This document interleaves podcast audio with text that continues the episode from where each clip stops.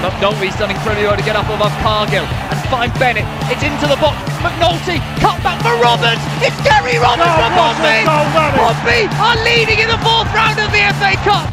Marc McNulty, but a good chance by Doyle. For McNulty on the edge. Marc McNulty oh, scores for. Smashes it past McCormack. Won by Doyle. Finished by the returning Marc McNulty. First left blood for Pompey. They're in dreamland early here at Fratton. There's a through ball to Jamal Lowe. Jamal Lowe's onside. The flag stayed down. Jamal Lowe, nonchalant, fantastic, brilliant. Pompey will be promoted at this rate. That is it. Pompey are champions. They won League Two in the most dramatic of circumstances. The PO4 podcast with Hugh Bunce, proud to be Pompey.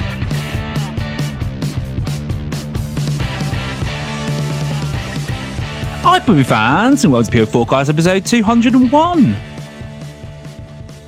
Well, it's not been the best week since we last spoke, as Pompey crash out the FA Cup against Paul Cook's Chesterfield. Join the podcast today is Andy Mitchmore. How are you, Andy? Hello, buddy. Yep, two thoroughly enjoyable games this week.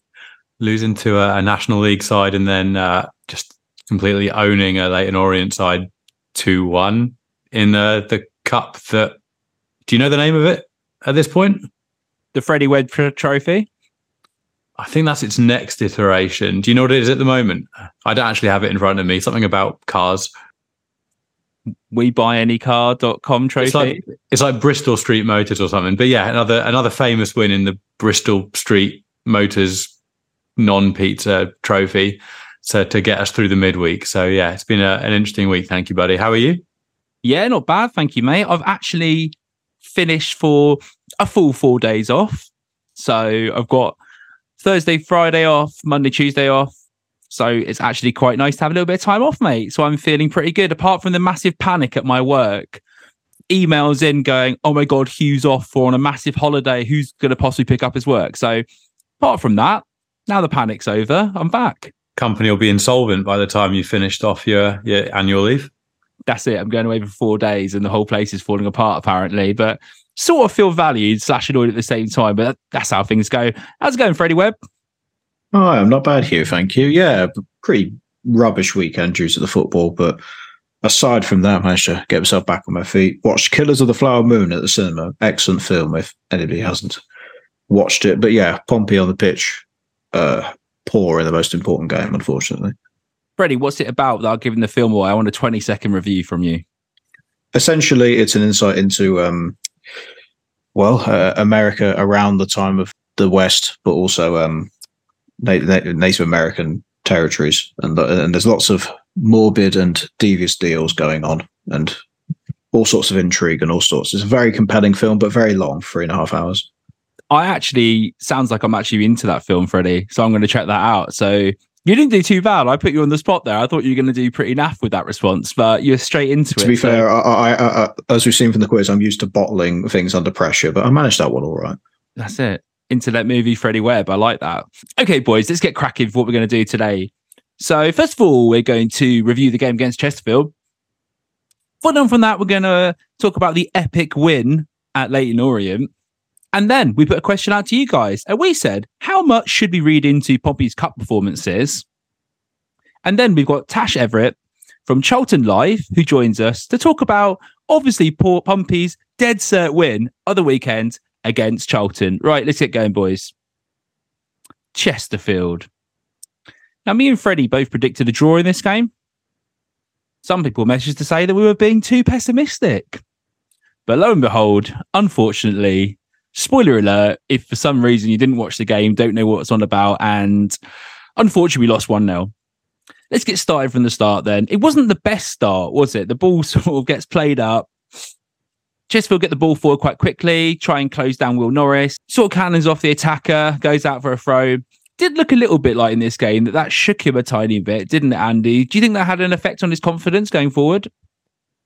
I don't think it would have had an effect on his confidence. I think in terms of setting the tone, it's obviously a pretty unnerving start, but I don't think it would have shaken his confidence for the game. Although you have to say that probably wasn't his best game for Pompey. I think he'd be very free to admit that himself. But uh, yeah, it didn't set the tone brilliantly. I kind of looked up from my drink and we were already very, very much on the back foot, camped in our own first third of the pitch. But I wouldn't say it had a long term effect on him in the game. I think that's just coincidental. They harried with that high press all afternoon, didn't they? It was a it was a coherent theme, and they just wanted to set their stall out early, and did so pretty successfully. Yeah. Freddie, the midfield for Chesterfield caused Pompey all kinds of problems in the middle, didn't they? Obviously, we started an unchanged side.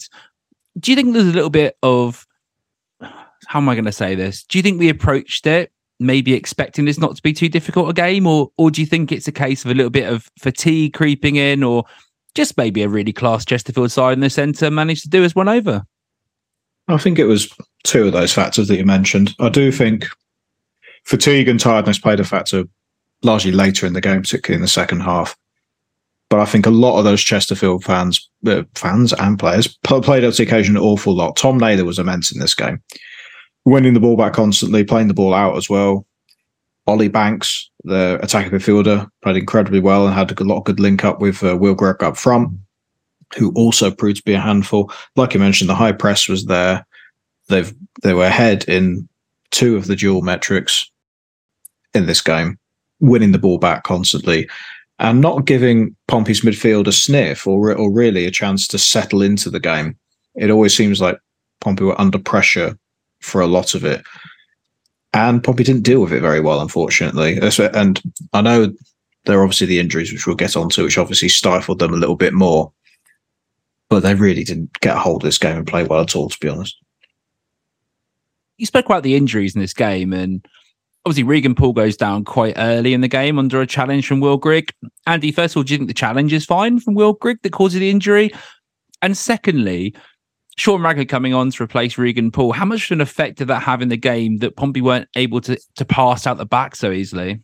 What are you saying about our man Sean's ability to to play short, intricate passes here? That's libelous. What you're implying there. Yeah, I think to answer your first question, no, I don't think it's a foul on Regan Poole at all. I think Grigg has done him in the first part of that move, and I think actually Will Grigg is getting the better of the exchange without any need to foul Regan Poole. I think it's an unfortunate sort of clash of legs, but I don't think there's anything in there that should have led us to have a free kick, to be honest with you. I think it was totally legal. And in terms of Sean Raggett coming on, obviously a very different type of defender to Regan Poole. So reduced some of my confidence in our ability to play out from the back, as you have commented there. And yeah, I'm not sure what else to add to that, mate. I I think Regan Poole is a top end of League One at minimum centre back, and I wouldn't put Sean Raggett in the same bracket over the course of multiple games at this point. So definitely not ideal for Raggett to be coming on that early in the game. Having said that, Raggett's afternoon he wasn't any poorer than any of the other players around him. To be honest with you, uh, I think the back line as a whole had a bit of an off day. Rafferty had an off first half. I didn't think that, you know, that many of the squad really covered themselves in glory. And it's going to be very easy for us to to say that today. And obviously we're not doing a pile on. It's been a hell of a run over the last few months that is still ongoing in the league. And sometimes coincidentally, the entire team is going to have an off day. And that does seem to be what happened. So it's going to be easy for us to pile on that. But I do think we have to say that Chesterfield played really well. They played really, really well and their squad, we were saying last week, I think, realistically, that squad would be, for me, comfortably mid table in League Two at this point. And I don't see it as us losing to a National League side. I see it as us losing to a League Two team, which is still very much not ideal, but maybe not quite as horrific as uh, as losing to a mid-table National League side. But I mean, as Freddie said, Naylor I mean, when did the clocks go back? A couple of weeks ago. So, I mean, it was pretty unfair that we were expected to line up against him on this side of the Greenwich Meridian uh, when the you know clocks are going back and it's cold outside and it's dark. If we had him later on in the competition in April, then maybe we'd have had a better result against him. But Ollie Banks had an excellent game, looked dangerous and full of energy every time he came forward. Will Grigg, I don't normally have that much fear of, to be honest with you. I think he's had a few poor seasons uh, in League One in that sort of level. In my head, he's a very, very good National League striker, probably a League Two striker these days, but had a really, really strong 90 minutes. And yeah, Jacobs had a really good game as well, as did Mandeville uh, from dead balls. So a lot of their attacking players turned up with energy and took ownership and took control of the game early on. Just Pompey weren't able to wrestle that back really at any point in the 90 minutes. Would you say it was actually looking at this game? Okay, we talked about you know the Norris like charge down. I'm going to call it a little bit of a shaky start, but actually the start of the game from Pompey wasn't terrible, was it? They had the opening chances, so Devlin had that cut back for Paddy Lane. Unfortunately, went over the bar, but that's a really good chance at the start of the game. And I thought maybe the first 10 minutes, Pompey looked like the more likely team to score. In that sense, do you think we just needed to get a goal to try and sort of settle things down and quieten the home supporters and just maybe put a bit of wind out the sail of Chesterfield? Yeah, I, I thought it was a very even. It was even to start with. Like you said, in the first 10 minutes up until about quarter of an hour, 20 minutes, it was quite even. Pompey needs to get some high quality chances in there. They had a few decent efforts on goal, but it wasn't many. Chesterfield had a few as well. The problem was, I think, in the midfield, they needed to stamp their authority on this game and control possession and not let Chesterfield win the ball back so easily and utilize the press as well as they did. Because once Chesterfield were on the ball, they they attacked with pace and directness and grit. And Pompey didn't seem to cope with that very well. So that's how Pompey needed to approach the game. Obviously, an early goal would have been nice, but the lack of control in the midfield was probably the major thing that I noticed throughout the first half. Andy, we talked about the lack of control from midfield that Freddie just touched on there, but you got to get Colby Bishop more involved in this sort of game, haven't you? Especially against a, a National League side, in order for us to be successful. Well, in any game, I suppose, but in particularly in this fixture, he only had that one chance, really. The header that was sort of quite a looping header. He does really well to get up, gets it on target, but it's an easy save at the end of the day from the goalkeeper. But why do you think we were unable to get runners off Colby Bishop in this game? Oh, I if I knew the answer to that, I would be doing something officially for the club in an official capacity rather than being a keyboard warrior behind a screen chatting about it on a podcast. No, genuinely, I don't know. It was probably the quietest game I've seen him have for us in the considerable past. I, I genuinely wouldn't be able to name a, a, game where he was more anonymous in the last, you know, however many months. And yeah, the link up play just wasn't there, even when, you know, Paddy Lane had the ball on the right and, and cutting in. The situation just didn't present itself for whatever reason. And I don't think Bishop was doing anything particularly wrong. He was just anonymous. And to be honest with you, I came away from the game thinking he looked quite tired, quite understandably. Uh, I thought he looked quite leggy. And I mean, he wasn't even on the bench for the Leyton Orient game on the Tuesday. So hopefully, with a full week of recovery, he's he'll be grand for the weekend again. But yeah, just didn't didn't get half a half a chance really, except for that one header that he did pretty well with. To be honest with you, didn't get a sniff. Uh, whereas normally, even against the League One opposition, you'd fancy him to, you know, I don't know what his normal XG per game would be, but you expect him to get at least one good chance per game. I remember saying, which game was it? We were a goal down at half time. Was it Peterborough? One of them, Peterborough, something like that, or Wigan, or one of those games anyway. And I was talking to someone at half time who was doing the the Sky video gantry thing. And I said, I'm still confident we'll come back because chances will fall to Bishop. And then sure enough, he scored either one or two in the second half, I think, because he, he just gets those chances. And uh, it did not happen on this occasion. So, yeah, if you've got the answer, please feel free to interject because I am at a loss other than fatigue. On the XG point, Bishop averages in the league, at any rate, 0.53 per 90. And in this game, he only had the 0.11 from the header. And it's he didn't really seem to impose himself on the defenders as much as he usually did, which was a bit of a concern for me. But I also think a lot of it was the fact that there wasn't a lot of play around him. And then the crossing wasn't as good either. Pompey's crossing was poor throughout the entire game. And there, and that was down to a, a few particularly bad individual performances in the second half. So yeah, there, there, there wasn't the creativity in front of him, but he didn't do as much as I would have expected him to do either you're saying about that Pompey's crossing was poor. There was a chance when Sparks put it into the box and he put it in behind the in behind the defenders. Is that sort of ball that you want your strikers to take a chance on and and move forward? And I th- think that Bish was really hung out to dry a little bit in this game. He had no runners around him. He looked a little bit isolated. We talked about how Devlin played in the last game and played quite tight to him. You have to sort of go where Bishop goes and you know be there for the knockdowns. And Terry Devlin wasn't quite the same in this game. Didn't have the same impact. It was quite obvious that John Mousinho decided to bring on Yengi and sort of play two up top. That also didn't really seem to have any positive effect. Going back to the game, Banks has a shot from distance that goes wide. Sort of alarm bell was there a little bit as well. It's a really nicely worked move in Chesterfield. He moved the ball nicely and played out to Banks. And Andy said how lively he was in this game. He looked like he was going to score a goal, I thought, at some point during this match. And eventually the goal comes, doesn't it? And it's a free kick here from Liam Mandeville, ex Doncaster Rovers. And let's be honest, everyone knew about about how good he is at set plays. Even the commentators, who I thought were pretty poor in this game, managed to talk about how he had a really good set play. And I don't really know what Will Norris is doing here, but I can only assume that when the ball goes in, he's either made his mind up to come and get it, or he just thinks the ball's going to be a little bit slower and loopier than it is and just sort of misjudges it. Andy, what do you think about the goal itself without sort of over analyzing it, I suppose? Maybe it's just a classic mistake and Tom Naylor does what he does and mixes it up and gets in for the goal.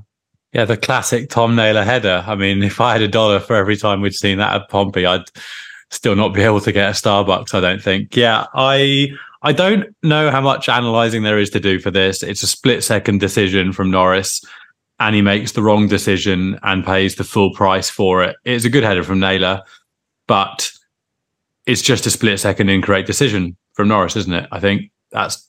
I would struggle to analyze this in any more depth than that. Uh, you could say that Naylor wins the header a bit too easily there in the box, but I think if Norris is on his line, decent chance of getting to it. Having said that, one of Norris's strengths that we talk about is using his height to come and claim crosses. But yeah, just I think he misjudges it, mate. And you can see from where he tries to intercept the path of the ball, he's this sounds very stupid to say out loud, but he's clearly not expecting anyone to get in the way of that in of that path of the ball before it reaches him. Whereas, yeah, I don't know if Naylor came in from a blind spot or if Norris was unsighted because Naylor was behind a Pompey player while he was starting his run towards the ball. But you could see that Norris just had no idea that Naylor was attacking that cross. Poor decision, 1 0. Classic Tom Naylor. Nice of him not to celebrate too much. Still like the bloke and it was pretty deserved, really, wouldn't it? You'd say even at that point, where we'd had a couple of chances, I don't think it was against the run of play or you know a real, you know, getting a cheap shot in when they'd been on the back foot for the entire game up to that point. I don't think it was completely undeserved by any stretch of the imagination. Michael Jacobs had a nice run, didn't he? You can tell things really weren't going our way in the second half. I thought Chesterfield looked like the more likely team, if anything, to add to their goals really and, and take a quite comprehensive lead. And he moves down the right hand side. There's at one point before he gets the shot away, there's about five Pompey players around him, and nobody's managed to get a get a foot in. He beats two of them. There's two more in the centre. There's another tracker. And then he gets the shot away. And luckily for us, really, it takes the deflection and goes over the bar. Otherwise, that's 2 now. And then our jokes about a, a Naylor and Jacobs double happen. It was quite poor defending from us, Fred. And is there any reason why we you can see from I don't know what happened? I think a lot of it was down to the fact that the I don't think the back four knew where their partners were going. They were just very unresponsive to wingers attacking them with pace. I thought Dobra caused a lot of problems on the other side, let, alone Jacobs on the right hand side as well. And Ollie Banks, we mentioned earlier, caused lots of issues purely by driving into the box. They just didn't know what to do with runners in this game. That was a, a massive issue. And the substitutions at the back didn't necessarily help. I didn't think Raggett had a bad game, but I don't think he had a good one either. He didn't impose himself. Swanson didn't have an effect going forward at all when he came on for Rafferty at half time. He didn't do that well defensively either. And then after the change to bring Yengi on to go two up front, I don't fit. I don't like the back three purely because you're playing wingers at wing backs, but I do understand the only reason why Mousinho changed it was to put two up top and chase the game, which is fair enough to an extent, but it didn't work, unfortunately. Yeah, it didn't work. One of the substitutes did have a chance, though. Kamara came on in an unorthodox position, I think you could fair to say, and he had a chance from a Paddy Lane cross where he cuts back inside on his left foot, puts a decent ball in the box. He's not got a lot of pace on it, but Kamara manages to get his head to it. I think he's just trying to flick it across the back post. Unfortunately, it just sort of bobbles wide, doesn't it? And that sort of just summed up Pompey Stadium, didn't it, Andy? Yeah, I think that's fallen to the wrong man. And again, I don't think he's really expecting that to come to him. I think it's Banks in front of him. He's expecting to make the interception to the cross. And I mean, if we're being honest, I think he'll look back and he's got to do better with that. I know it's it's not easy to get power onto that ball from the angle he's at, at from that slightly crouched position or leaning over position. But if it's a you know if it's a game you're going to get something out of when you're one 0 down, if you're not taking that chance, I think that's when I was thinking uh, this realistically probably isn't going to happen, is it? Because I mean, if that falls to Bishop, you think he's at least working the keeper, and uh, yeah, just was not our day in front of goal with the limited chances we did create. It has yeah. to go back across the keeper there, doesn't it? He has to head the ball the other way to what he tries, rather than trying to flick it, because it, it's a really hard technique when the ball's coming towards you to try and flick it the same direction. To get any power on it, you just have to head it back across the keeper, really, in order to score, Andy. And unfortunately for that, I think that could be the reason. Yeah, I think so. I mean, it's easier, I think, to actually put power onto that ball if you do head it back across the keeper as well. It's the whole what is it? Every action has an equal and opposite reaction or something. So if it comes to, and there's things like coefficient of restitution, like how it maintains its velocity off his head and loads of boring academic crap. But I think he's, long story short, from all that academic rubbish, is that it's easier for him to get power on that header if he goes back across the keeper and sort of partially heads it back towards the way it came from. But in the split second between it going past Ollie Banks and Kamara realizing that it's actually going to make its way through to him, he probably doesn't have time to do the calculations on that sort of thing uh, in his head and do the statistics on it. So it's a split second decision. But again, with hindsight, I think you're right. You've got to go across the keeper, easier to get power on the ball, more likely to force him into a save. And even if you don't score the header yourself, that save, you don't know where it's going to come out to in the six yard box when there's plenty of other Pompey players in that danger zone. So yeah, that's as soon as that didn't go in, I was thinking this probably isn't going to be one of Pompey comebacks for the season. All right, let's just wrap this Chesterfield conversation up unless anyone's got anything else to say. I do have a few little bits and bobs. The poor performance showed up in the analytics in certain scenarios, being behind in some of the dual metrics, offensive and defensive duels in particular. But the passing was off in the midfield an awful lot. I think overall, Pompey's progressive pass accuracy was 69.4 47% when the average in the league is 81%. Crossing showed a similar story, over 22% accuracy in this game compared to the league average of 40.6. When your passing in midfield is that off, then it's no wonder that Pompey failed to create a lot of clear cut chances in this game. And I was really disappointed with some of the players. Gavin White came on and looked completely off it, looked nowhere near like he did when he played for Oxford United, to be honest didn't complete any of his four crosses. 78% pass accuracy as well. Lost the ball nine times, a lot of which was high up in the Chesterfield penalty area. I didn't think Kamara had a good game either. Only having his one shot. The 33% pass accuracy and not completing a cross either. There was a lot of problems. Not to, I don't think many players covered themselves in glory in this game, to be honest with you. But rather than being annoyed, annoyed about it for a long time, I just drawn a line under it it's a shame that we lost to a non-league side, but like Andy mentioned, on paper they're a football league side. They could probably challenge for the playoffs in League Two with the current setup that they have. I think, but it's just disappointing with the manner of the defeat. I think Pompey didn't show themselves up at all. To be honest. Let's move on to the next game. Uh, oh, there's one last thing. I'm afraid we have to do guess hmm. the XG.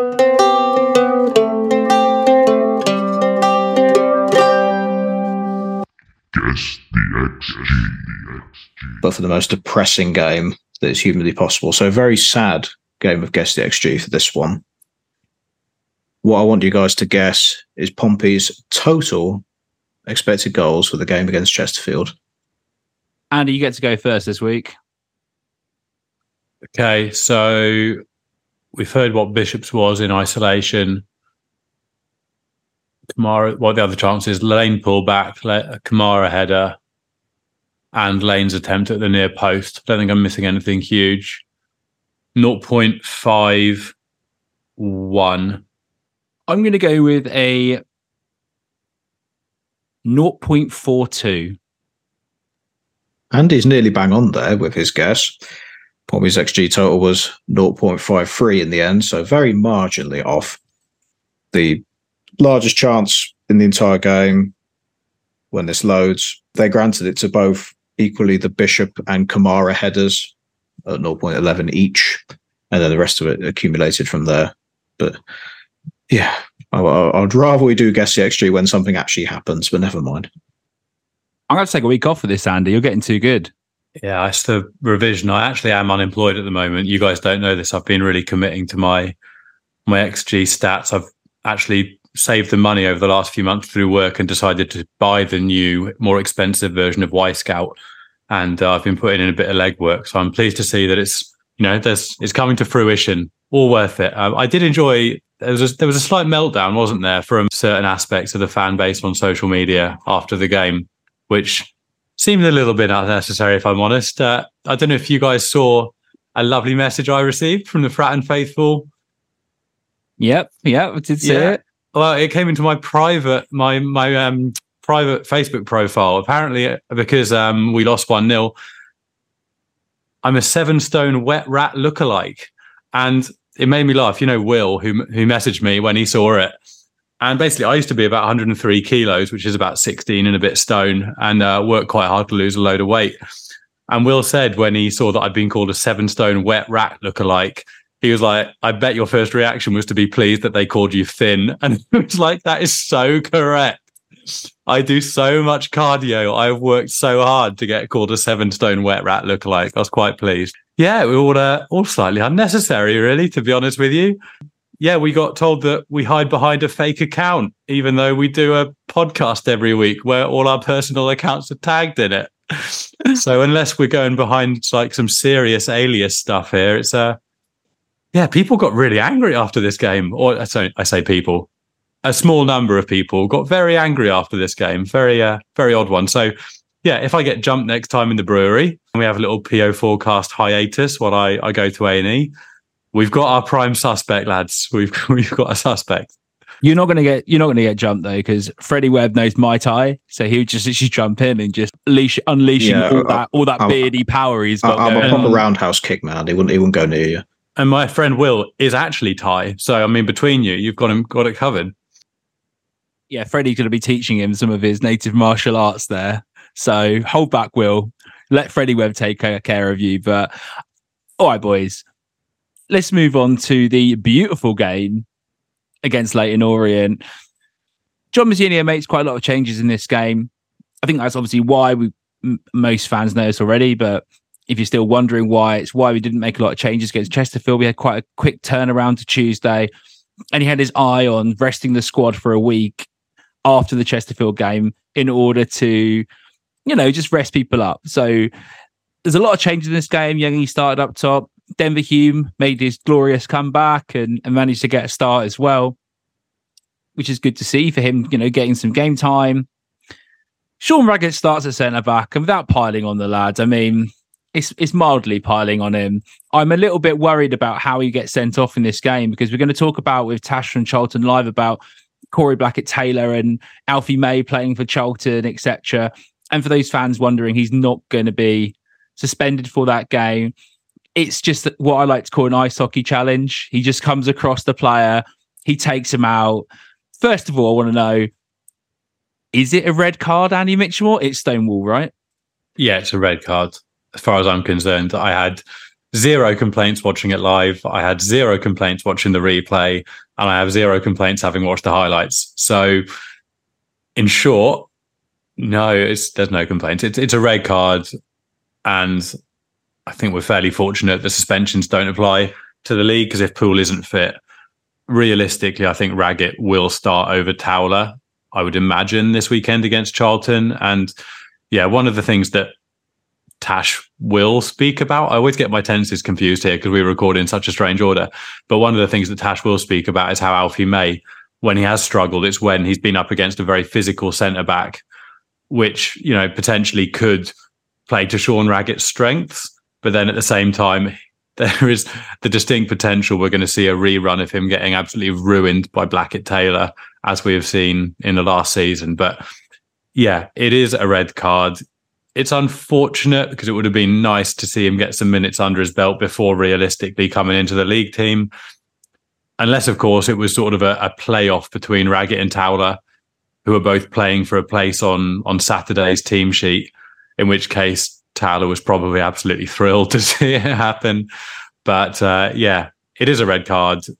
He just gets the wrong side of his man, and I think the the Leyton Orient player knows exactly what's happening, plays it fairly smart, but he does get sort of pulled back and clipped. Is completely within his rights to go down. It is a red, and uh, to be fair to Pompey, for you know, there's a few minutes afterwards where they looked a little bit, oh crap, we're down to ten men here, understandably, but by the time we reached the midpoint of the second half, things were so composed that you'd, you'd almost forgotten that Pompey were down to ten men in the game so I think we do need to give some credit where it's due there. The players that remained on the pitch compensated for being a man down, I think, really quite well after the first few minutes of adjustment. Freddie, watching this back, do you think it's fair to say, if you in, in his defence, I suppose, Sean defence, that trying to cover for Ryley Towler, who steps up in the play and sort of gets done by the through ball in, in some sense, it sort of cancels him out and Raggett then does that thing where he just tries to make the challenge to sort of bail his defensive partner out. When we look at who potentially comes in to to start at centre back, if if Poole's out for a little bit longer than we than we want to, is it fair to say there that maybe the, the initial mistake there is with Ryley Towler? Yeah, I don't think I don't think both defenders cover themselves in glory with that passage of play. To be honest, because after the through ball, Aaron Drinan's clean through.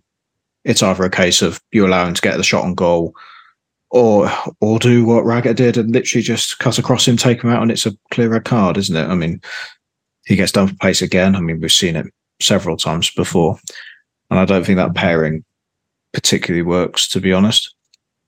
On Poole's injury, he's he's he was due to have his knee scanned today, according to Andrew Moon, and he said in his uh, musings that an update is expected to be tomorrow on how bad the injury is. He was off crutches on Monday, so it was, in a sense, not deemed as bad as some of the other injuries. Nowhere near as bad as, for example, Tino Anjorin's injury at the moment. But we, again, you have no idea what the scan will crop up.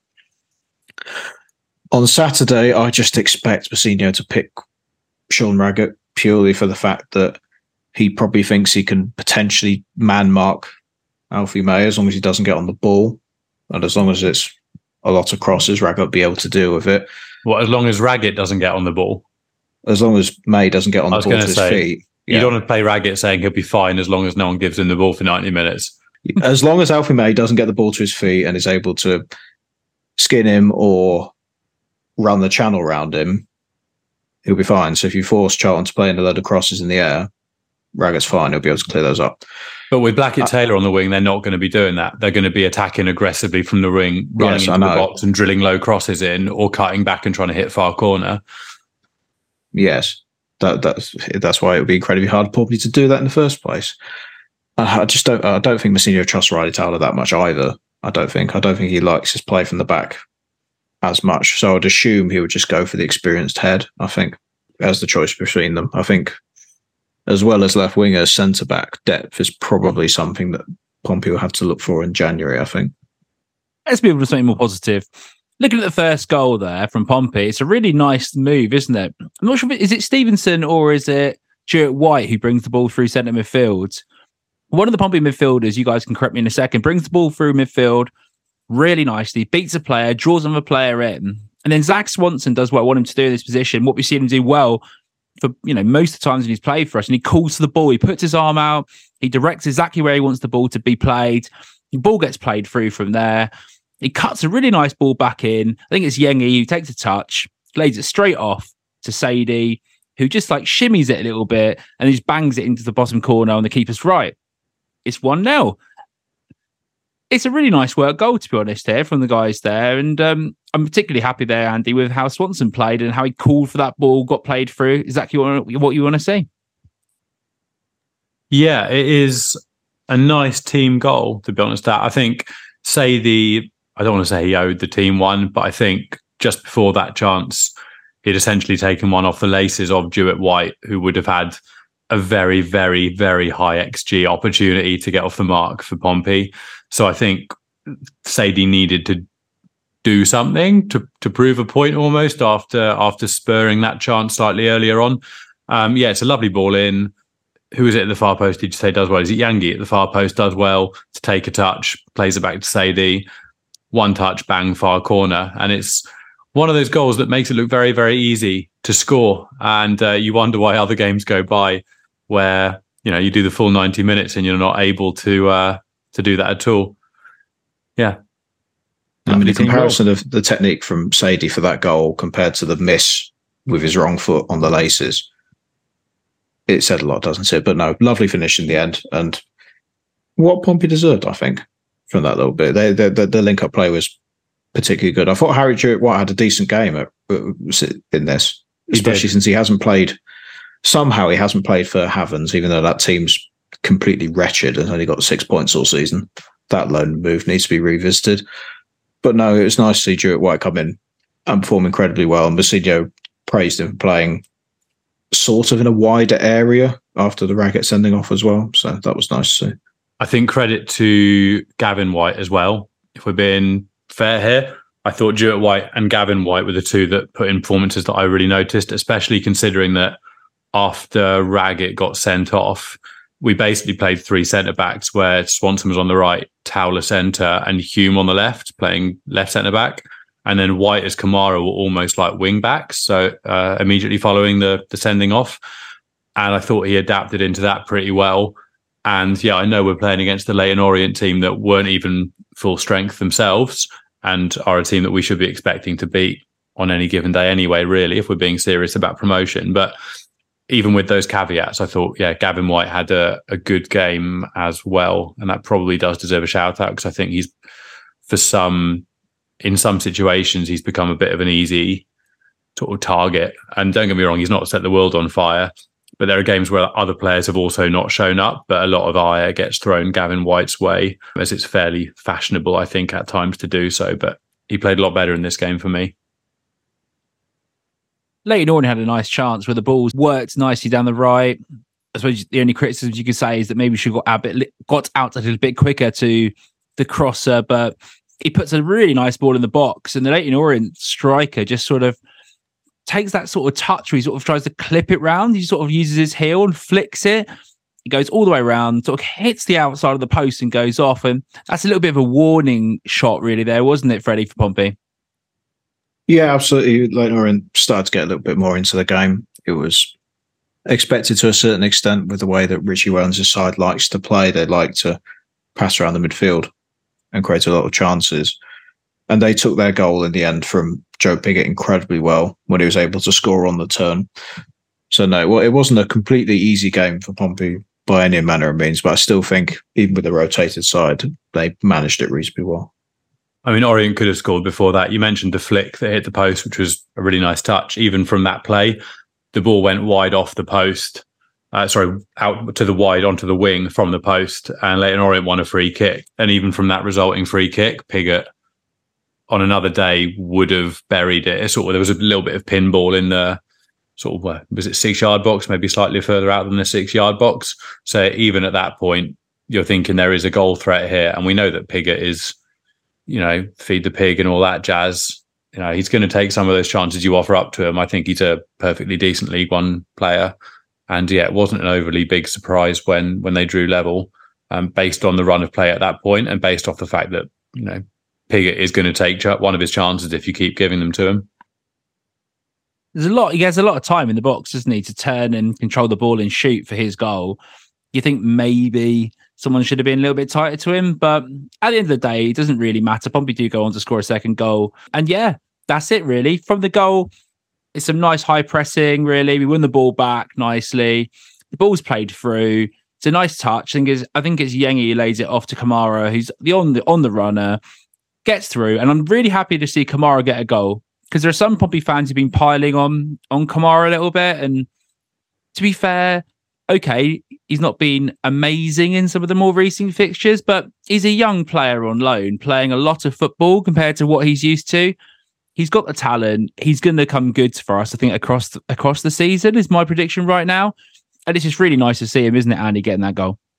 Yeah, hundred percent. He's on another one of those players. I think has been a, a bit of a fall guy at times, and I just I really don't think his performances have been that bad over the season. I think because of the way he plays the game, when he has an off day, it's very very obvious. It's much more difficult for that type of player to blend in.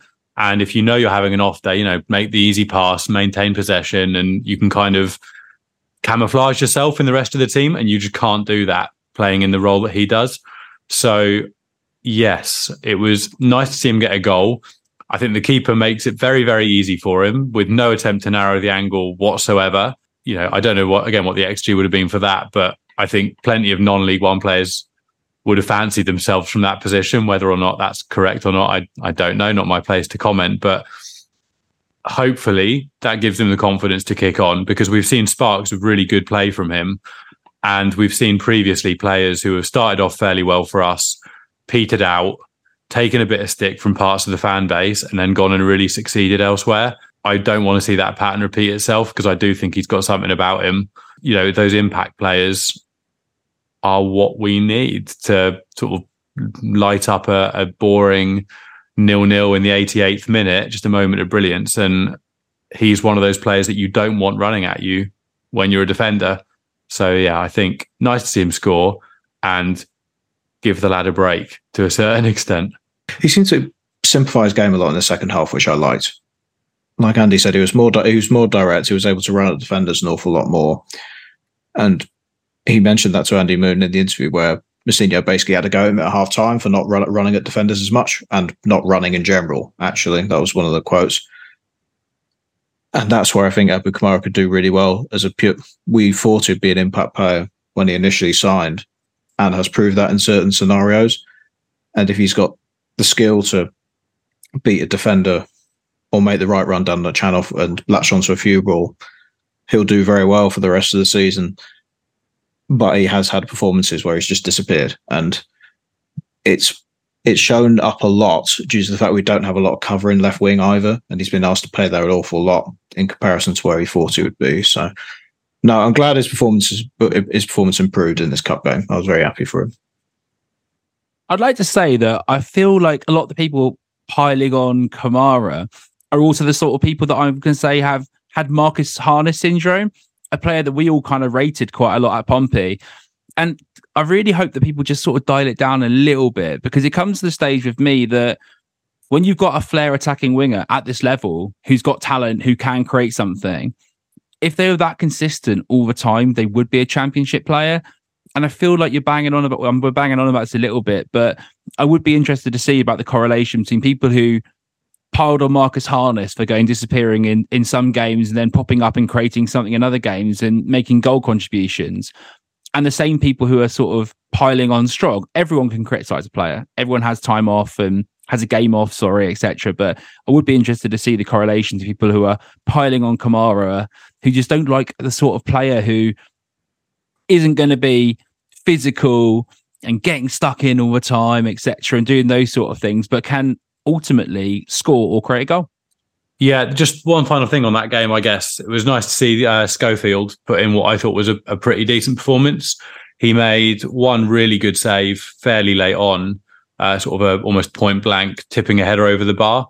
And after that point, looked a lot more assured, sort of in terms of shot stopping and a lot more confident. And some of his distribution was really good as well. So yeah, for a, a player who, like I said last week on the podcast, I have fallen out in fallen out of love with thanks to his exploits on my football manager save. It was quite nice to see in real life Schofield put in a decent performance because uh, I don't think we've seen the best of him up to this point, and I feel very reassured. I don't think there's anything he can do about the goal that we concede. I think a lot of that is on Towler for not being close enough to Joe Pigott. And I think that everything that Schofield could have done right in this game, he did do right. So, yeah, worth worth saying that I think. And also, uh, Kamara got absolutely wiped out by the referee at one point as well, which uh, is not not not what you want to see. I think in the week after we lost Poole and Anjorin in the FA Cup game.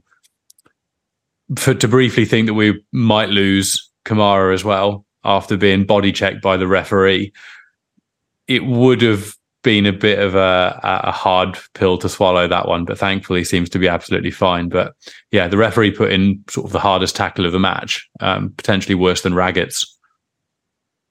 Glad he's okay. And then finally, uh, congrats to Sam Follerin. I think it was his first team debut for Pompey and came on and looked bright. And again, we see this a decent amount in the EFL trophy. Players coming on, trying to make an impact in the early stages of their career. Really nice to see that happening again. So yeah, good on him. Go well, Sam. Hopefully, we get some more minutes in uh, in the rounds to come. Yeah, that's great to see, isn't it? Some of the young players making an impact. All right, let's move on we put a question out to you guys and we said, how much should we read into Pompey's Cup performances? And thanks to everyone who messaged in. We really appreciate it. It makes the show. So let's get cracking. Pompey Peanut messaged in and says, strength and depth providing to be good for the first time in ages. A completely different 11, one, even when losing a man early. Got some cover for Scully at left midfield and maybe more direct, confident runners at right midfield to cover Lane sorry, Gavin, but you pulled up zero um, so far. And we're golden. Play out Pompey. It's nice to see us using some strength and depth, I suppose, to, you know, good to see that, I suppose, against Leyton Orient. Some of the squad players, you know, Saydee getting a goal, etc., coming on and doing well. We've already spoke about them, but do you think it's just the case that we're still lacking a few players, I suppose, in order to make this a real promotion winning team, Andy? I don't think I'm in a position where I'd say that at this point when we're top of the league and haven't lost. I don't. I don't think I would say that. No. Uh, obviously, there is going to be a cumulative fatigue effect over the season. Obviously, we are going to pick up injuries, and you know, you just hope that doesn't happen before the January transfer window. So ideally, Mousinho knows where you know gaps are that need patching up based off injuries or, or lack of performance. I think the the white comment yeah, I think he showed up against Leyton Orient, as I said, and we saw a couple of glimpses. Was it against Reading? He had a couple of moments where he created something, and the final product wasn't quite there, but he there were glimpses, and yeah, I'm hoping that that turns into something. It is a confidence game, as we're seeing from the England cricket team at the moment. Once your confidence is gone, very difficult to get it back in an in-game environment. So yeah, hopefully we do see that. I I think there's always going to be places where you can identify that you could be stronger in terms of depth. But I really don't think we're that badly off at the moment. And I don't it's it's difficult to say that when we've just seen such a poor performance in the the cup with what was essentially our first choice starting eleven. But I don't think we're that thin on the ground. And honestly, my bigger concern is that our first choice or our first replacement centre back is Sean Raggett. That to me, that's a bigger concern because we are still creating a lot of chances from the wide areas. I think Kamara is doing all right. I think Saydee's had a few quiet games, but is just that means he's just due a great game. This is the power of positive thinking. Yeah, I don't think we're that thin on the ground compared to some Pompey fans. I think I could there be are, completely there wrong. Are, there are some players who are going to come back from injury as well, which would help. Marlon Pack's still earmarked to come back for the game against Blackpool after the um, the Christmas break. Ogilvie is expected to be back around Christmas. Lowery, according to Andrew Moon, potentially could be back at the end of the month as well. That helps in the deeper midfield position. I still think, in terms of depth, there are only two positions that are that are crying out for slots, and that's centre half because I don't think I think the drop off, but from Poole and Shaughnessy to Raggett and Towler is quite big not just because of overall ability, but also the play in possession. They're very slow in uh, to be able to switch the ball and play in between the fullbacks on it on the ball. and at left wing, especially because I would rather have Gavin Whyte play on the right hand side. I didn't really like him when I'd seen him play on the left. Some of his underlying numbers were good when we analysed them on the extra, but he has to put them together at some point. Anthony Scully's injury, he's still going to be out probably around, I think it was like Andrew Moon said it was around January, February time. So that's a long time to go without another left winger, I think. With Kamara's performances sometimes being hit and miss, I think he would be suited more as an impact player and starting sometimes rather than week in, week out, purely because this is his first League One season and he's not used to it yet, I don't think. So that's the position. If I, those are two positions where if you had to look at something, then those are the two, I think. Fred, you spoke about the fact that you analysed Gavin Whyte's underlying numbers on the extra, looked pretty decent, etc. Where do you feel that it's going wrong for him at the moment by not contributing with goals and assists? A few reasons. Um, I think confidence is obviously a big one. We mentioned that earlier. Jack Hancock also points out the fact that looking at the way he turns in his sprints and also on the ball, because he's doing it the wrong way, he's losing the ball an awful lot. Also, I've seen him try and rush plays as well. He almost wants to get the ball, uh, get the ball to his feet as soon as possible, then play it out and then pass, rather than being a bit more considered. I know he'll probably get battered by some for not playing the ball quickly enough, but if you're not stringing your passes together, maybe another touch is a bit better on that front. Some of his crossing accuracies and expected assists were per 90 were reasonable. It was just that he hadn't put it together yet. And the problem is if he's the player behind lane and he's due to come on and make an impact, he has to make an impact in a limited space of time. So fingers crossed he fingers crossed he can. I'm not writing him off yet, but he hasn't been as good as I thought he would be, to be honest. Josh Lishmester, and he says, not a lot can be read, but it's always good to see a bounce back from a defeat. It's bogey team Charlton. That's the acid test.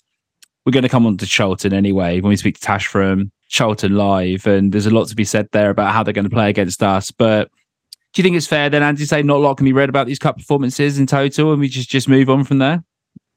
Yeah, I think the FA Cup you just write it off as a everyone had an off day. Hopefully, everyone got their off day out of the way on the same day. We go again, cliches, all of those things. So there's no point in my eyes getting too caught up on that. It's a one-off game. Magic of the FA Cup. I didn't really feel that much magic on Saturday, to be honest with you. But yeah, it's one of those cup games where it can happen against a team where they're full of former Pompey coaches, former Pompey players. It happened. We need to get over it and look forward, not back. And I think that's one of the things that's going to be really important this season for Pompey is being able to look forward and not back, both not getting carried away by what they've done so far, um, because, you know, it counts for nothing if there's no end result at the end of the season. So we need to look forward in that respect, but also not getting caught up when it doesn't go quite right, because we are going to lose games. And the response to that is going to be really important. The way you optimize that is by looking at the next game, optimizing what you can do in terms of execution versus where it's gone a bit wrong, but not dwelling on things where it hasn't quite clicked, because that is going to happen from time to time. But I think you can identify areas of improvement even when things are going brilliantly. So, I mean, for for us at the moment, it's that first half an hour or so that's almost a danger period for us going behind in the game. If you look at our goals scored, goals conceded from the half an hour mark onwards in the game, from 30 minutes until the end of the game, we have scored 20 and we've conceded three over the course of the season. That is an overwhelmingly positive statistic, obviously, but it's that first half an hour where we've shown to be a little bit more fallible. So, yeah, look forward, don't look back identify the problem area. It's not taking a rocket scientist to identify where we have had a slight problem area so far this season in terms of starting slow. Cup games in the past, except for the Bristol Motors Street leasing trophy. Other than that, we look forward. Oh, and the Hampshire Cup, obviously, very important too, uh, to get some youngsters. And I, I mean that in terms of getting some youngsters running about. That wasn't me being facetious or sarcastic. So, yeah, league's the focus, boys. League's the focus bring the Hampshire Cup home or we riot. That's all I can say about that. Open top bus on Southsea Common. That'd be so funny if you did After that. a famous win against Newport Isle of Wight in the final, I am there. Getting knocked out in the playoffs without winning a game, but Hampshire Cup celebration in the bus, open top. Let's go for it. I quite like that we play in that tournament. I don't see, you know, you don't see any London teams playing in the Southwest London competition, do you? And you don't see Ipswich playing in the East Anglia Trophy. I really like that we're in the Hampshire Cup. I think it's such a good opportunity for for sort of fringe members of the squad and the younger players. But that's a, probably a different content for a different day. Justin K meshes in and he says, We have the depth to get through the next few games until the guys get healthy or back from suspension. It's actually a question. Was Chesterfield more of a minor hiccup? I think we've gone over the Chesterfield game, but Freddie, I want to know if you think we've got the players in the squad depth in key positions now to, to get us through these games until say Poole's out for the Charlton game or whatever, do you think we've got enough depth to cover the likes of Pack being out, still Poole being out potentially if it's out a bit longer, and Anjorin obviously being out for a bit longer again? I think we have depth in most positions. Um, in the midfield, I think we're fine.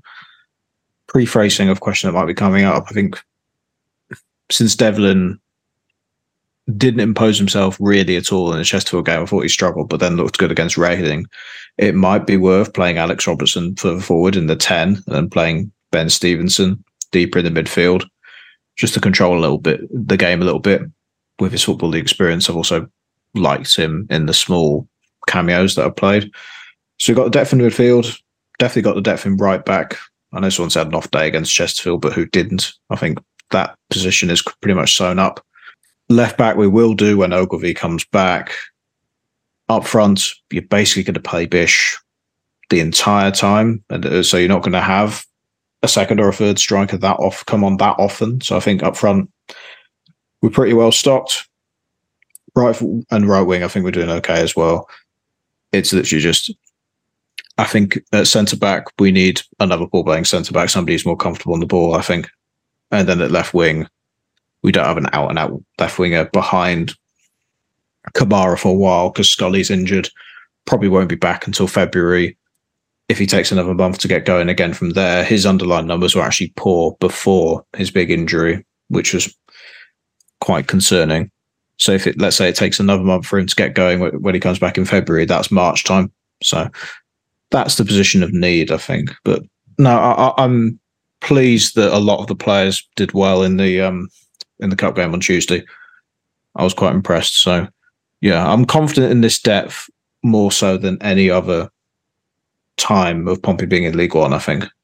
I think, I think it's only it, to say looking at it and to say only got a few minor things to sort out is pretty good. I think. George Slash messaged in and says, personally, I think the performance against Chesterfield was absolutely terrible. We were not at it at all, and I thought Bishop had his worst game in a Portsmouth shirt. He was nowhere.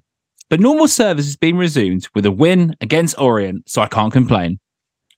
I think that's fair enough. I think with Colby, we spoke about this earlier on, but it wasn't really given much support or service or or anything up there. He looked a bit leggy. Hopefully, the week off allows him to resume to normal Colby Bishop, get back in the goals against Charlton, our bogey team, and hopefully we go from there. And again, if we're going to lose a game in the cup, it, it's probably the best way, isn't it? Just get us out of all competitions except the Hampshire Cup and League One. They're the only two I give a shit about, basically. Just bring them back home. Owen messaged in and he said, I don't think we should be too worried about the early FA Cup exit. It takes the pressure off the unbeaten run of us, and it wasn't in the league, so no drop points, which is always a bonus. And the pizza trophy, or the Bristol Rovers, whatever it is, do they reckon they sponsored it, by the way? Is it are Bristol Motors anything to do with Bristol Rovers? Don't think so. I mean, they're in Bristol, but uh, other than that, no, it's nothing to do with Bristol Rovers. I think they're not. A, they're not a minor sponsor then of Bristol Rovers. Not that I know of. Missed opportunity there though. They went big rather than just going Bristol Rovers. They've gone for the entire trophy, which uh, I respect that. I know Joe Barton said before he went that was where all his ambition lied as well. Going back to what Owen said, and the Pizza Trophy, or whatever it's called now, would be nice to win again, especially as this could be our year to go up. Why not go up with a lower league double? It's an interesting point. Freddie, do you think we should go up with the, the double?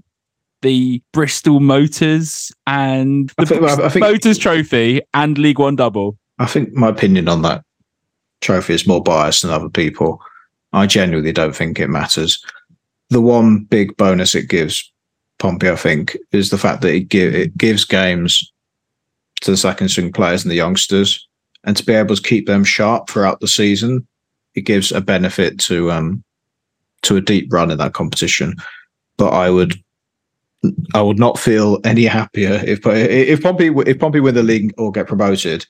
I would feel no happier if they won the double. I don't think, to be honest. But that's just my personal opinion. Only if you get the treble with the Hampshire Trophy. Forgotten Pompey Goals in and said, "Put Stevenson into midfield and push Robertson forward." Luckily, Freddie always paraphrased that already and and stole stole your question right out of my mouth and already answered it for you. So hopefully that answers your question for Gone Pompey Goals. All right, let's move on. We spoke to Tash from Charlton Live to discuss the impending game of doom against Charlton, the game that a lot of Pompey fans have been signposting, benchmarking, whatever you want to call it, the potential team success and how the run's going. Is this the game to unravel the unbeaten streak? Well, we're going to find out. So here's Tash from Charlton Live. All right, I'm here with Tash Everitt from the Charlton Live podcast. And Tash, thanks for coming on the show. Hi, guys. Thanks for having me. No, thanks for coming on. It's an eagerly anticipated fixture for Pompey fans. Obviously, we are absolutely rubbish against you historically. But first, before we get into how we're playing, how did you guys think for the season? Did you think this would be a season where you guys could, you know, push for the playoffs? I think it's it's a hard question because in the summer I would have liked to have said yes because we had a change of ownership. Um, we had the same manager from last season, Dean Holden. Uh, the transfer window was largely positive. To be honest with you, we got rid of a lot of players that we didn't need anymore, weren't working for us, and the people that we signed, I was quite impressed with. So I thought, yeah, great. And then uh, as you know, in proper Charlton fashion, we had like four losses in the first five, so it didn't quite go to plan. But yeah, uh, in, in, the summer, I, I, I, thought, you know, I think for Charlton, and it's the same, I'm sure, with Pompey and other bigger sides in in League One like Barnsley and Derby, the aim is to go up. So I think if you go into the season with any other expectation, you're kind of doing it wrong. So yeah, promotion was the aim. has that goalpost now moved? Because like looking at the table, you are only what five points off the playoffs and got a game in hand on Stevenage, who currently sit in sixth. So have the goalposts moved for you guys now then, based off that poor start to the season? Yeah, that's definitely made me feel more positive than I was Sunday night. But yeah, no, I don't think it's changed too much. I mean, obviously we are.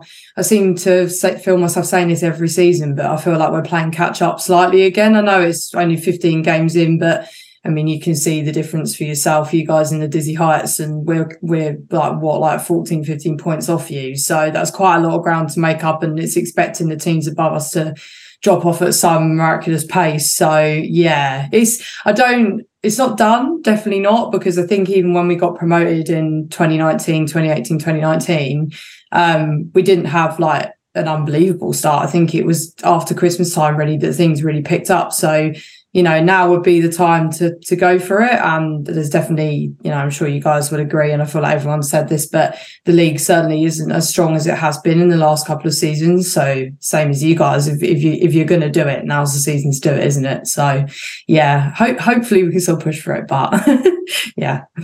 Looking at Charlton's squad, there are so many players who look as if they've got a lot of individual quality to them. Obviously, Alfie May up front with 11 goals, mm-hmm. exceptional goal scorer. Corey Blackett Taylor, who I really like as an attacking winger. Why do you think it hasn't clicked together then? Because every time I look at Charlton's squad, I just think surely, surely on paper at the very least, that they've got the squad to contend for the playoffs. Surely. Yeah, you're, you're completely right. On paper, it, it does look good. Um, I think uh, the issues we've we've been quite unlucky with injuries actually, and I think that was partly Dean Holden's downfall at the start of the season, and we didn't have Miles Leaburn when we started our striker uh, that played against you um, in January. Uh, we didn't have Chuks Aneke. There's a number of players that would have really probably had us have much more positive starts to the season that we're missing. Um, I also think whilst we did have like a very positive window on the whole, I do think there were areas that we did kind of leave a gap in. We brought in Lloyd Jones, uh, defender from Cambridge, and he's done fantastically. Um, but I think we are missing that second centre back. Uh, Michael Hector takes the place at the moment, but unfortunately for him, on on his days, he's great and he has put in some good performances this season. But he does have that thing within him where he does drop a clanger uh, quite often. Uh, he's one of those players uh, that you know he gets the ball and you, you kind of hold your breath a bit, hoping that he's going to do the right thing. Uh, so there's some holes in the squad that I would say aren't quite filled, and I think that's been our issue. Uh, like when we do have those injuries, there's not really many people to turn to. Like we've relied on. Um, for the last few months, having Terrell Thomas, who's a natural centre back at left back, and he's never played there in his career. So it's little things like that um, not to blame it solely on on the defence. That has been our major issue, but yeah, I think there's been a number of reasons why it's not really worked. But yeah, that's that's that's us so far. In terms of form, obviously both of our clubs are coming in off quite wonderful FA Cup results at the weekend with us losing to Chesterfield. Talk to me about that. yeah, oh, that's what I've been looking forward to asking you. To be honest with you, uh, the the dizzy heights of, of Cray Valley, you know, powerhouses of English football. Honestly. You made like what was it like eight or nine or was it all 11 changes it or was, something it was 11 it was 11 yeah but at the same time they are is it eight tiers below yes. league one they sit what they're, yeah they're in the eighth tier but there's 117 places between us so if we'd have lost that game and if we lose the replay um it's the biggest fa cup upset in history like i think that the worst one is newcastle oh who did they have I can't forget who they were playing now, but yeah, they they they currently have the worst one. Uh, but we'll take that crown if we lose. So yeah, there's no such thing as a bad record, right? So, uh, what actually went wrong? Because I'm assuming that the team you put out weren't, you know, complete reserves, not within sight of the first team. So yeah, what happened? Well, it's quite funny actually. Um, our under 18s played them not too long ago. I think in the summer. Um, I think and they beat them. They they beat Cray Valley, our under 18s. So you kind of go into the game. I understand with Appleton, he's probably thinking, well, you know, the, the, players that I bring in, they should be good enough to beat an eighth tier side that a lot of them probably don't even get paid for playing football, for God's sake. So, you know, we kind of turned to, we made 11 changes. Um, we turned to players that were A, either coming back from injury, B, had kind of just been on the peripheries of the squad not getting any minutes um, or it was kids. But not but to be honest with you i i say that but that we didn't actually start any like youngsters that hadn't really been playing in the first team this season.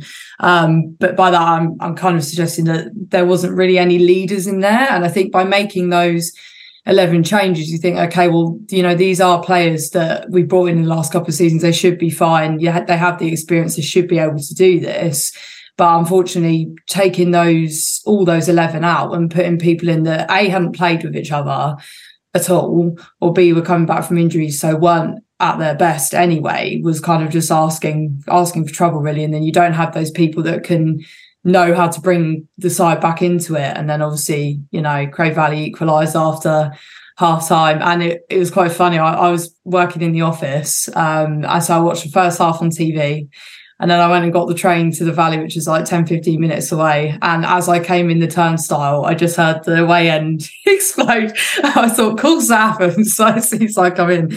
But um, yeah, it, we then had to obviously resort to bringing people on that Appleton would have wanted to rest, like Alfie May and, and Leaburn, uh, Louis Watson, who's on loan from Luton. And but they can they can get anything out of it either. Uh, and yeah, so it's just a bit of a mess, really looking at your midfield generally, I'm quite interested because Appleton tends to play quite a passing, sort of short passing, sort of like style, control possession, you know, create chances in the opposition half. You got quite a young midfield, didn't you, with, you know, Tyreece Campbell, Louis Watson, who you just mentioned there, and then sort of like George Dobson playing that sort of central role. Uh, how important is stopping George Dobson to how you play in the centre of midfield?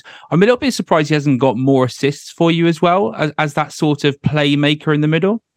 Yeah, I, I agree. I, I, am the same. I'm surprised he's not got as many goal contributions, but he he does create a lot, a lot of our moves. If you watch the highlights, he might not get the assist, but he'd probably be the person before that that's creating it and driving it through the middle. Um, and obviously, from a defensive perspective, he's vital as well, particularly because our defense has been that shaky this season. It has let us down quite a lot, and he has been that key in the middle.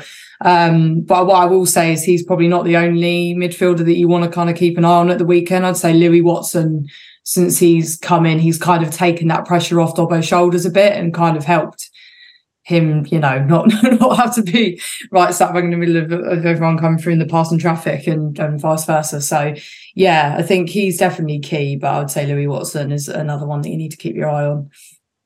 Has Appleton managed to galvanise the squad a little bit since coming in? I assume the fans would be appreciative of that because of the rebound rebounding performances a little bit.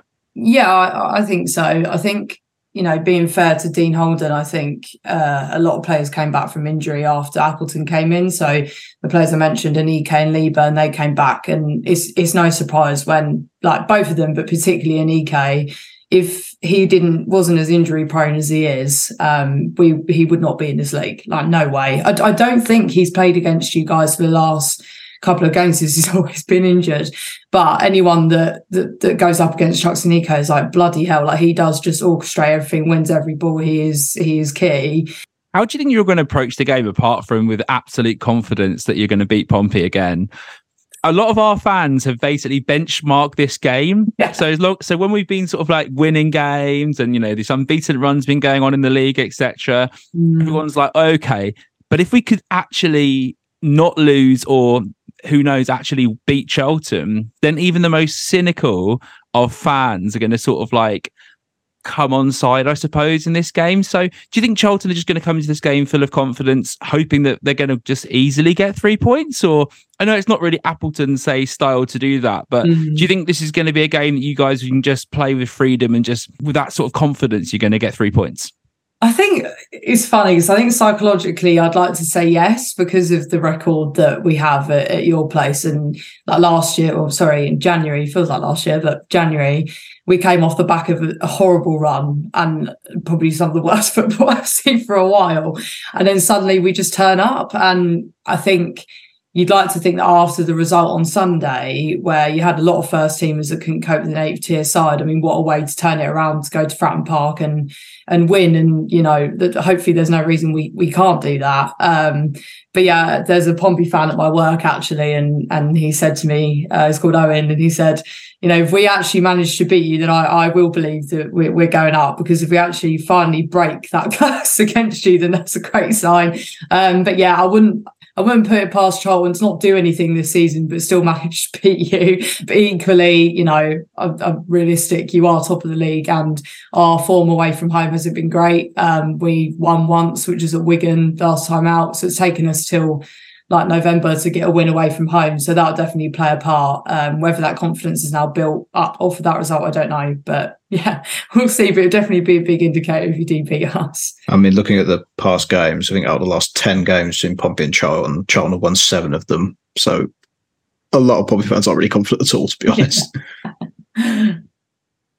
in terms of style and what we can expect from from you guys at the weekend, then the game last year at the Valley, I just remember firstly an immense feeling of regret for for going to the game, and then secondly, just us being essentially destroyed for pace. I think our Danny mm. Cowley set the team up badly for about the first 45 minutes or so. And by the time halftime came around and he fixed it, we were 2 0 down, yeah. made an adjustment, the stable door after the horse had bolted kind of thing.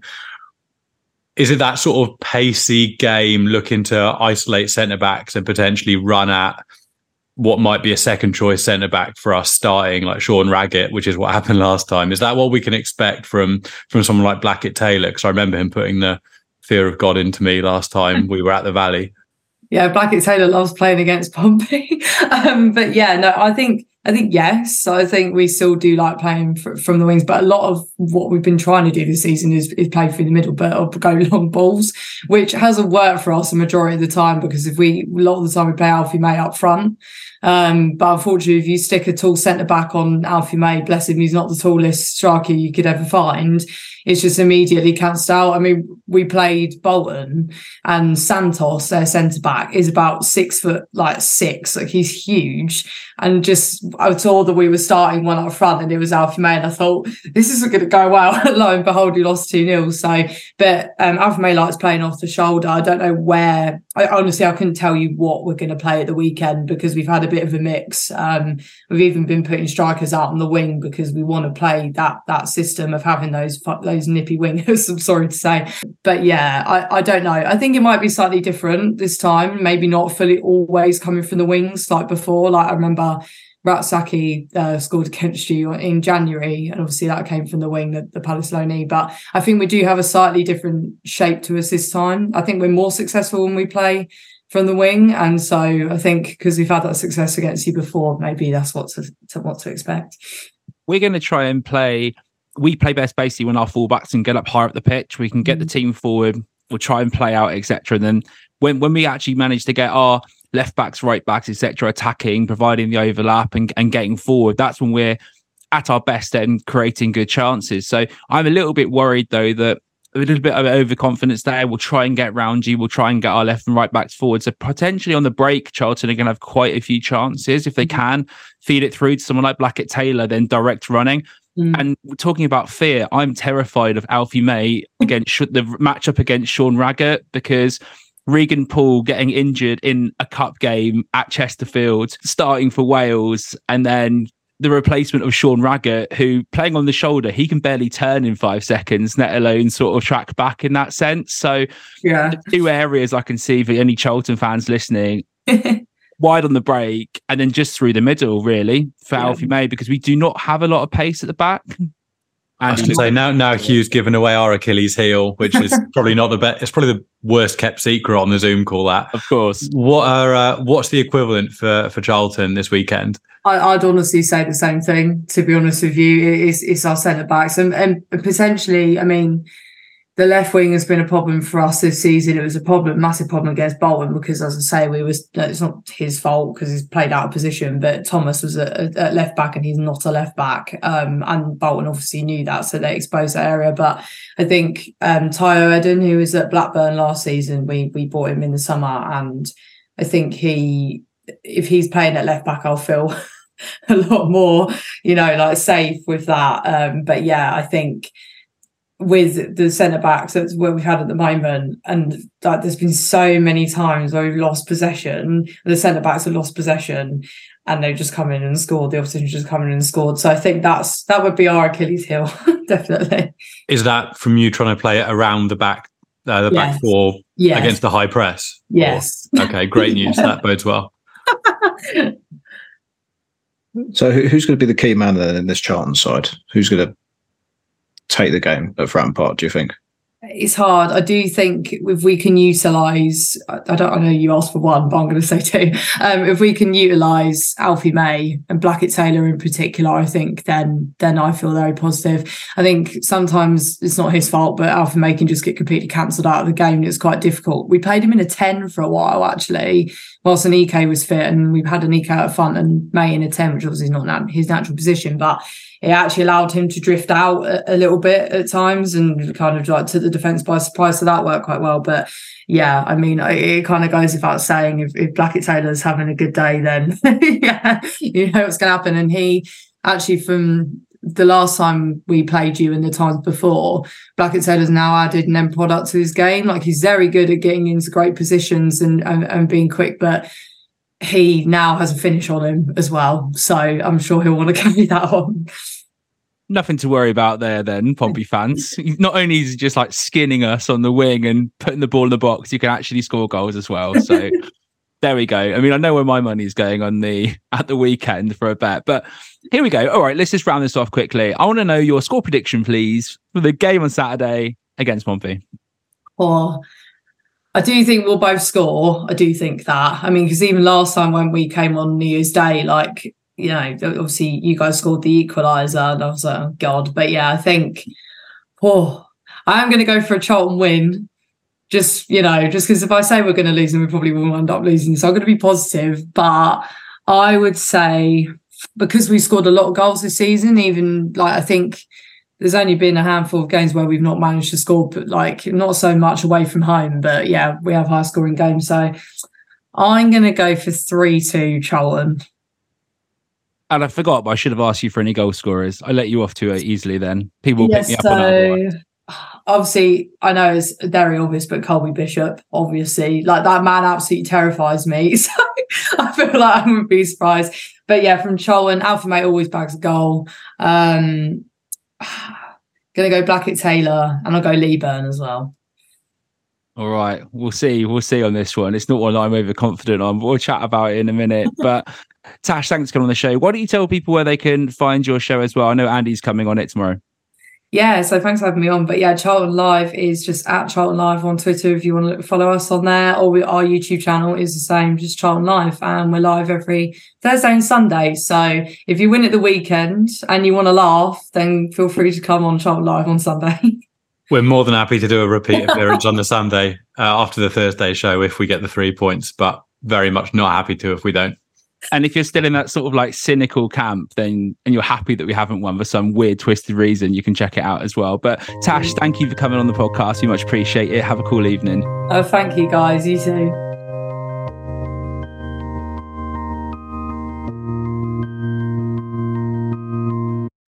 Thanks, Tash, for coming on the podcast. It's quite a lot to un- unpack there, isn't it?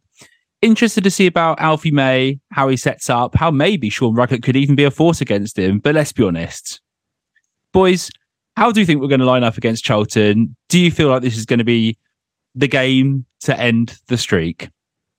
I'm not really confident at all, to be honest, and I'm not sure why. I think a lot of it is down to the fact that the way Charlton play and the way they score goals hits Pompey's defensive weakness a lot. The fact that they've got pace on the wings, they're very direct. They focus on low crosses and through balls. They put the ball down the channel for a striker who likes to run the channel and then likes those run on one chances. I think it's go it's going to cause Pompey a lot of problems, especially with Poole out injured. I think it's massive.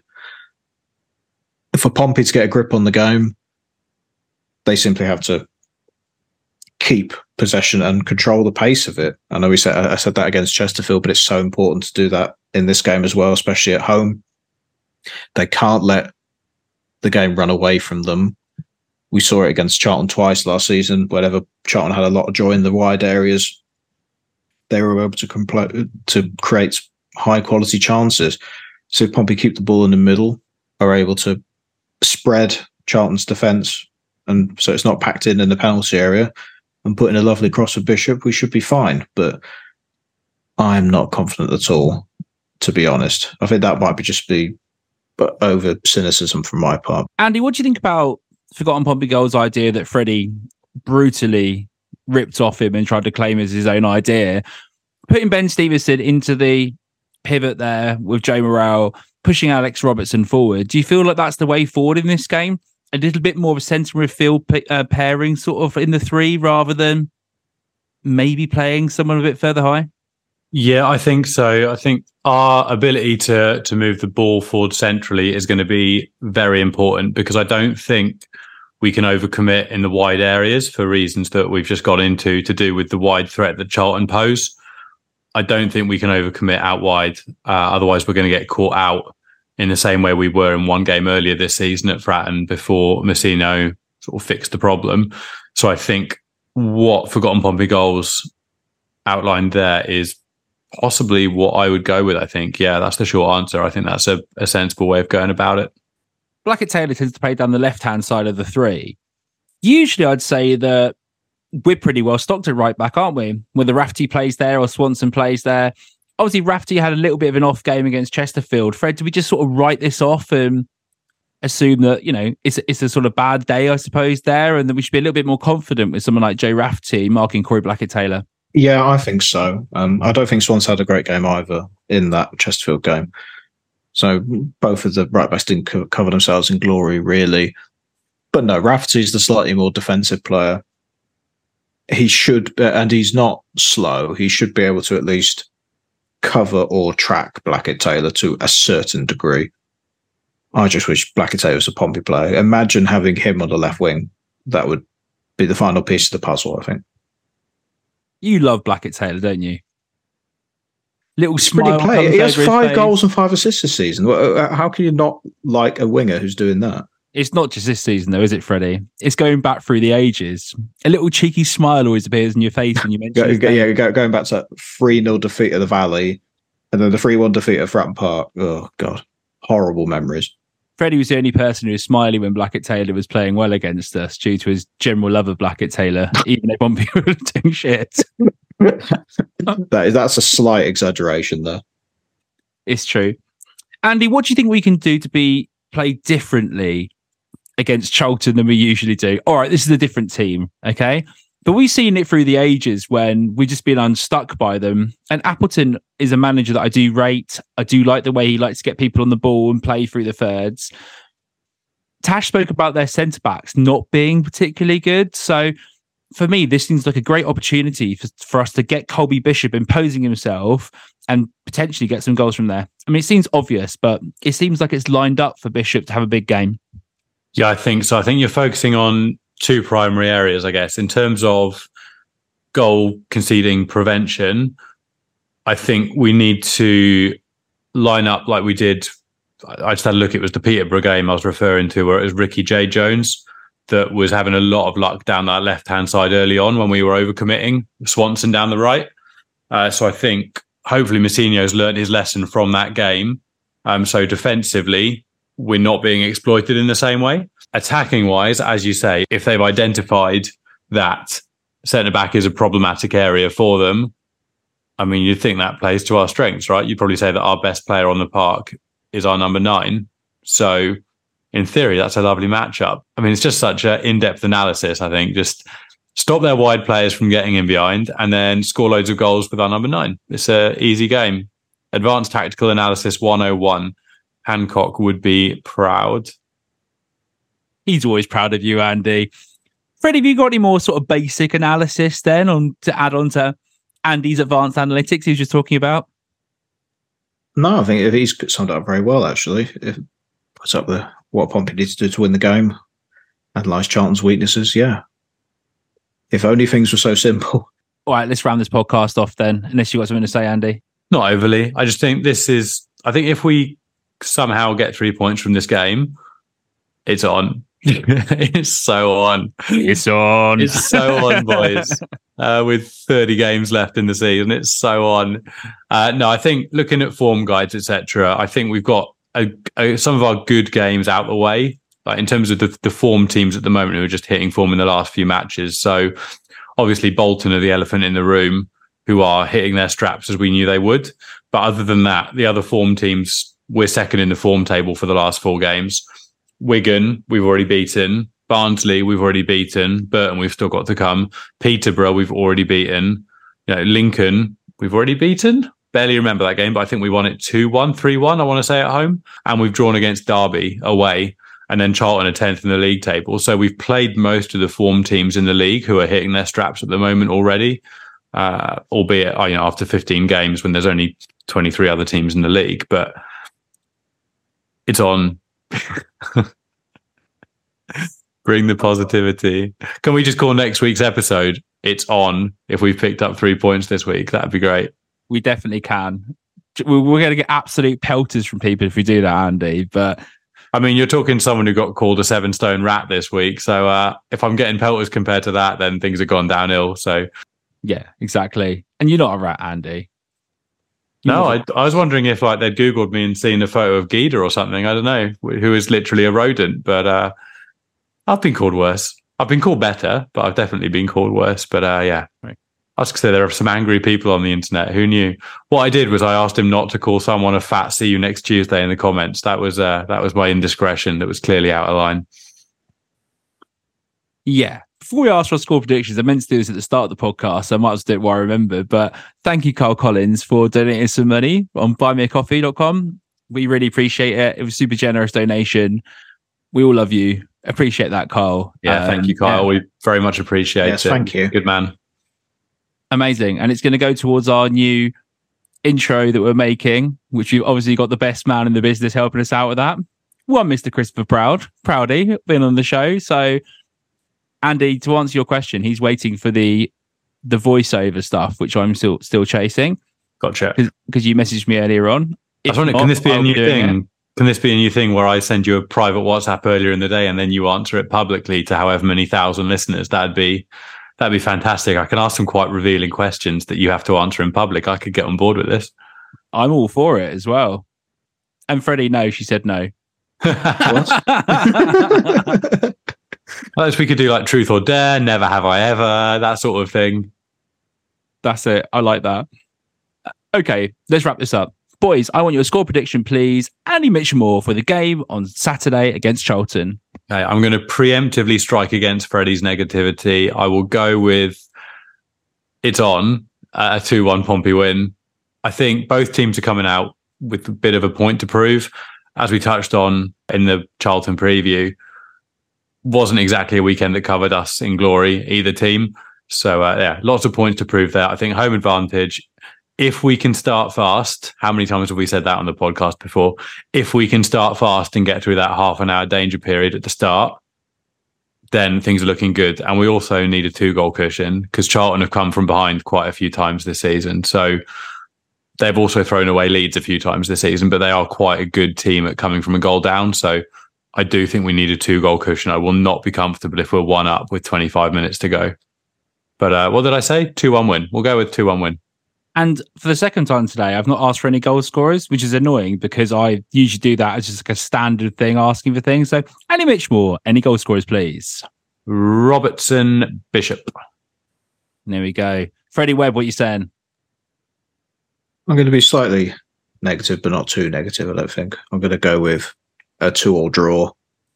I'm going to go with a Corey Blackett Tayler brace for Charlton for obvious reasons. And then I'm going to go with a Robertson goal because I still think he's due and he will score eventually. And I will go with Abu Kamara. He's going to continue his goal scoring form. Yeah, I'm I'm trying to go head versus heart here. That's what I'm thinking. Because my heart says we're going to lose 3 0. Why not? Why not? It's Charlton. it's going to happen. But let's be honest, I'm going to put my head back on here, look how we're playing, try and be a little bit analytical. I'm going to go with a complete opposite here, but Charlton will score. I'm thinking I'm going to go with a 3 1 Pompey win. There you go. I'm going to flip flop my my concerns, my worries, and all that kind of stuff around. But I still think Charlton will get a goal. So I'm going to go 3 1, mainly because Andy went 2 1. I want to be different. So 3 1, Pompey win. I'm going to go with a goal from Bishop, a goal from Robertson as well, and a goal from Abu Kamara to make it 3. I don't think anyone that's ever met both of us would ever accuse you of not being different to me. I think in pretty much every way, shape, and form, we're essentially the polar opposites, which uh, you could argue either makes this podcast work or really not. But we've got some listeners, so maybe the former. You know what they say, Andy, don't you? Opposites attract. Opposites attract, yeah, something along those lines. It works for me. You're cute. Oh, I get room view too. Christ. Don't get jealous, Freddie. And on that sweet note, Andy Mitchmore, it's been great having you on the podcast. Always a pleasure, never a chore. Looking forward to next week's episode. Well, we can just start it with it's on. It's so on. It's on, boys. I'm buzzing this time next week. Easy. Here we go. Freddie's been grabbing the podcast, mate. Aye, thanks you. It'll be a pleasure. And yes, we're we're at two episode 201 now, and we're gonna get to 250 very soon, hopefully. I also like, just as we end, that we are a, a, League One football podcast and we've gone through an hour and however long. None of us have mentioned that the team second in the league have had their manager walk out on them. I'm glad that we've covered that. No one uh, cares about Oxford, that's why. Ah, well, well yeah, yeah their, their, stadium has free stands. No, that, that just needs mentioned. Not for long, Fred. Not for Fred, not for long. The, oh, they're actually building one. Christ. The Kidlington Stadium is on its way, or Summertown, God. I think it is. But uh, yeah, probably of more interest to me as it'll be about a 25, 30 minute walk from my flat. Um, oh, so, so to be fair, Liam Manning told the squad he was leaving apparently over Zoom. It was reported. So that's definitely going to go down well, isn't it? Good man. Anyway, we've done our goodbyes. Bye, everyone. and until next time, play out Pompey. You have been listening to the PO forecast for Pompey News Now, available on SoundCloud, Spotify, and Apple Podcasts. Follow PO4cast and Pompey News Now on Twitter for more information. And there is the full time whistle